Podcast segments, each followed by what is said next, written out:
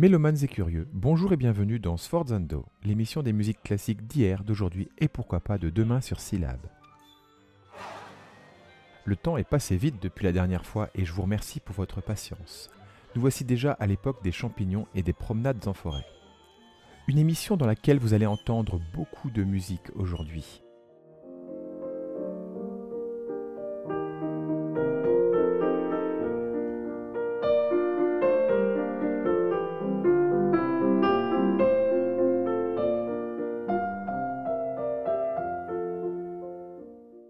Commençons avec les très romantiques Scènes forestières Waldzenen de Robert Schumann.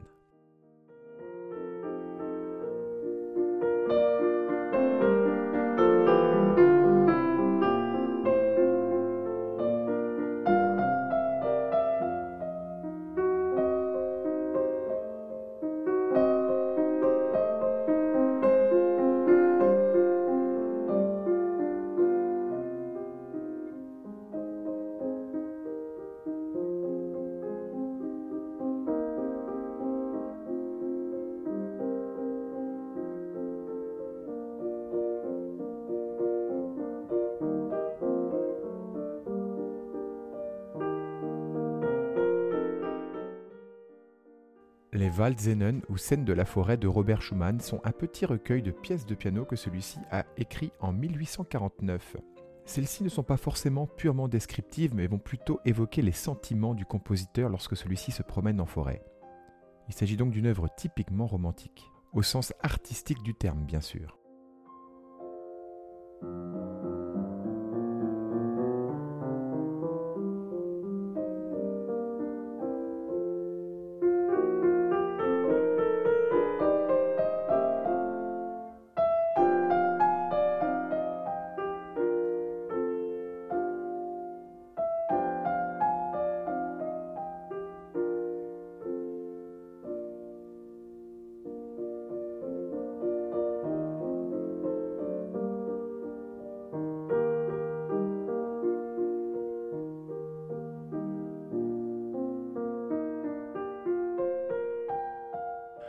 Attention quand même, si vous vous promenez le dimanche en forêt à cette époque-ci de l'année, n'oubliez pas de vous habiller de manière bien visible, car les chasseurs rôdent, comme en témoigne cette scène de chasse extraite des Waldzenen de Robert Schumann.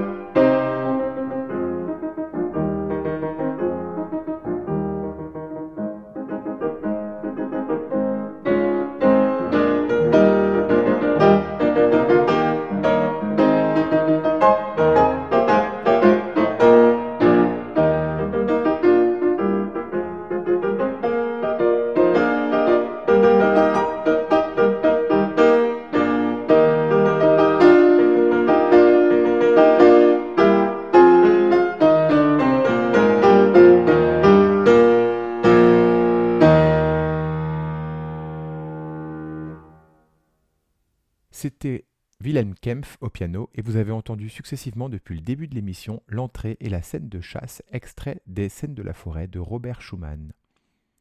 Alors la forêt est un thème bien romantique. Ainsi, dans la tétralogie de Wagner, le héros Siegfried va confier ses sentiments à la forêt, notamment en jouant du corps de chasse, juste avant d'aller affronter un terrifiant dragon. Mais Wagner, c'était pour le, pour le gibier, pour le gros gibier, pour le sanglier, pour le rhinocéros, blablabla. Ah oui, vraiment, vous croyez ça Eh bien dis donc, les clichés ont la vie dure. Écoutez plutôt ces murmures de la forêt de Wagner.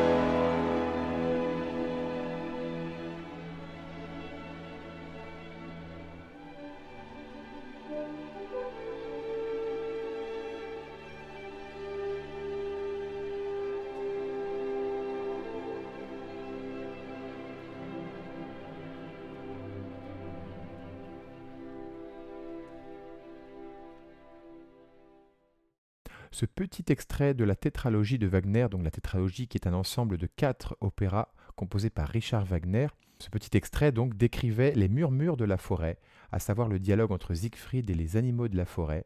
Donc c'était un extrait de l'opéra Siegfried, le troisième volet de cette tétralogie, et c'était un extrait de l'acte 2. Alors ce thème très romantique et wagnérien de la forêt sera bien sûr repris par Gustav Mahler, notamment dans sa troisième symphonie. Alors cette troisième symphonie, on ne pourra malheureusement pas l'écouter en entier dans le cadre de notre émission, puisqu'elle dure plus d'une heure et demie. Mais je vous propose d'entendre quand même le troisième mouvement de cette symphonie, qui est la reprise d'un Lied que Mahler a composé quelques années plus tôt. Un Lied, c'est une chanson en allemand. Et cette chanson raconte l'histoire du coucou qui est mort et des autres oiseaux qui décident de le remplacer et de créer un concours. Alors en fait, il va donc développer la mélodie utilisée dans le lead originel et en faire un immense mouvement de plus d'un quart d'heure dans lequel on entend donc des chants d'oiseaux que vous allez tout de suite reconnaître, mais également dans la partie centrale du mouvement, un lointain corps de postillon. Alors le corps de postillon, c'est pas tout à fait un corps, c'est pas tout à fait une trompette, c'est un peu entre les deux. C'est l'instrument qu'utilisait le facteur en fait pour signaler son arrivée dans les campagnes allemandes. D'ailleurs, de nombreux pays utilisent encore le symbole de cet instrument comme symbole de la poste. Vous pouvez le retrouver sur les boîtes aux lettres, hein, notamment en Allemagne. Mais on s'éloigne un peu du sujet. Écoutons plutôt le troisième mouvement de la troisième symphonie de Gustav Mahler.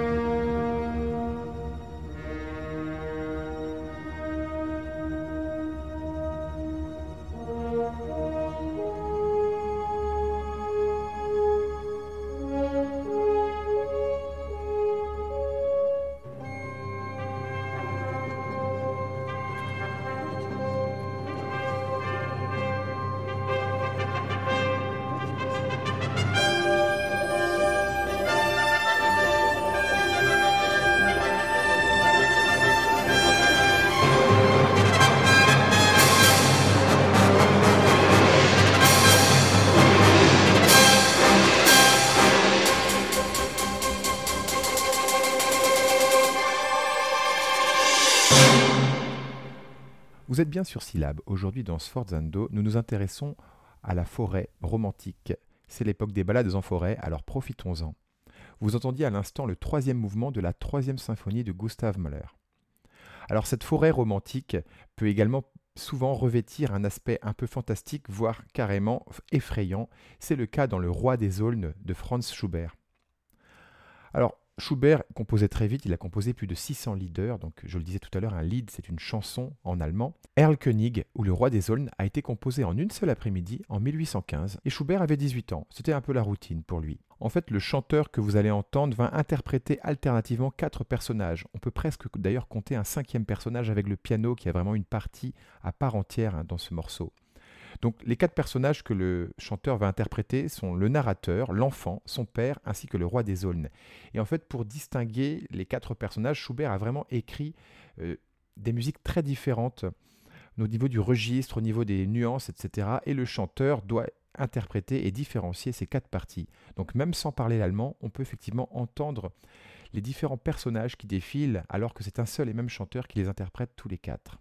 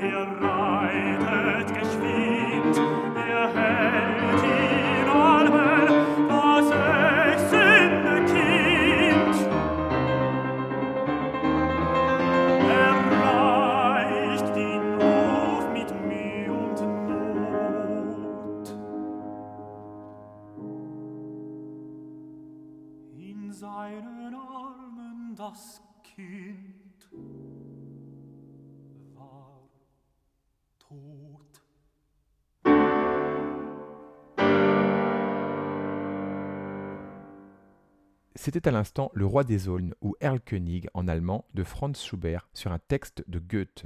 La mise en musique très efficace de Franz Schubert sur le poème de Goethe ne laisse aucun doute sur le sort funeste qui attend l'enfant à la fin de l'histoire.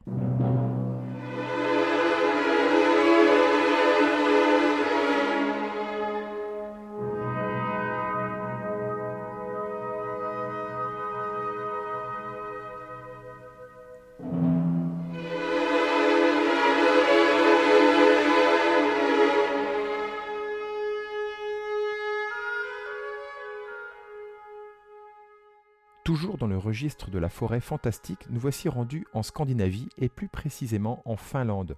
Je vous propose le poème symphonique Tapiola de Jean Sibelius. Ce poème symphonique dépeint en fait un vieux dieu de la mythologie scandinave, le dieu des forêts bien sûr.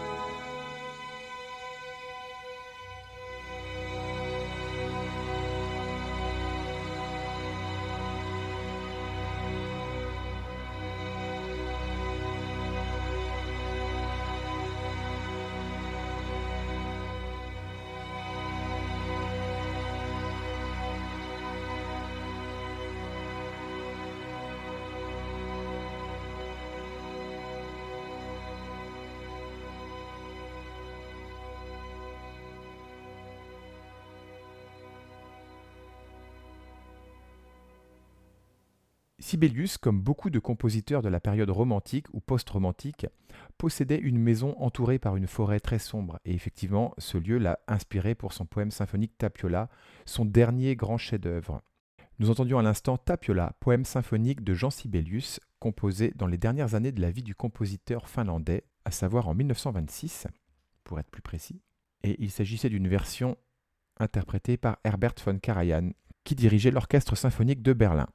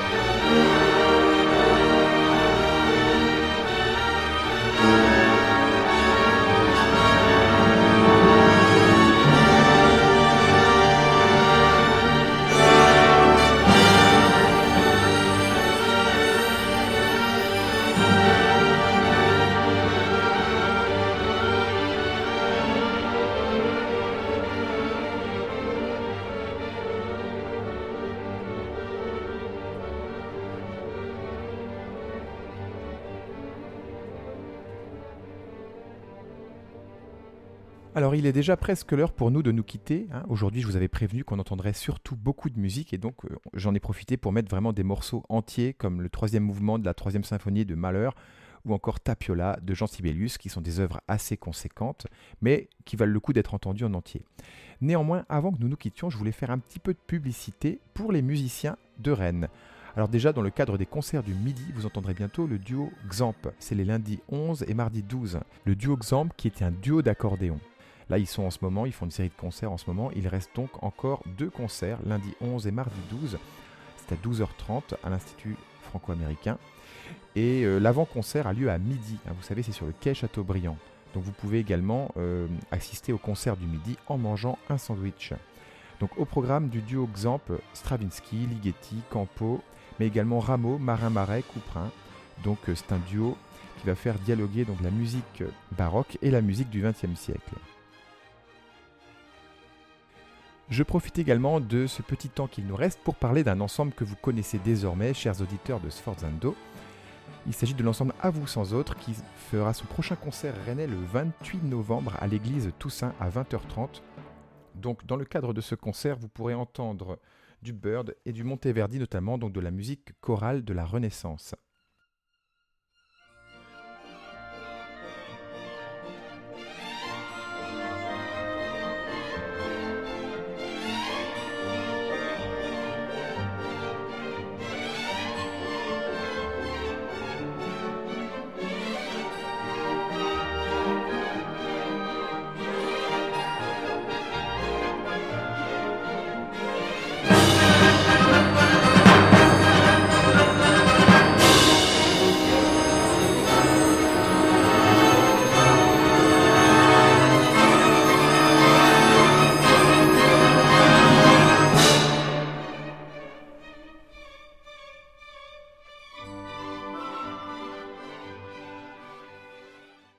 Propose donc de terminer cette émission, toujours en nous promenant dans les bois et également dans les forêts. Mais cette fois-ci, je vous propose une sorte de teaser d'une prochaine émission qui sera consacrée à Prague et à la République tchèque, en nous intéressant au compositeur Bedřich Smetana, célèbre compositeur de la Moldo. Mais en fait, la Moldo appartient à tout un cycle de poèmes symphoniques.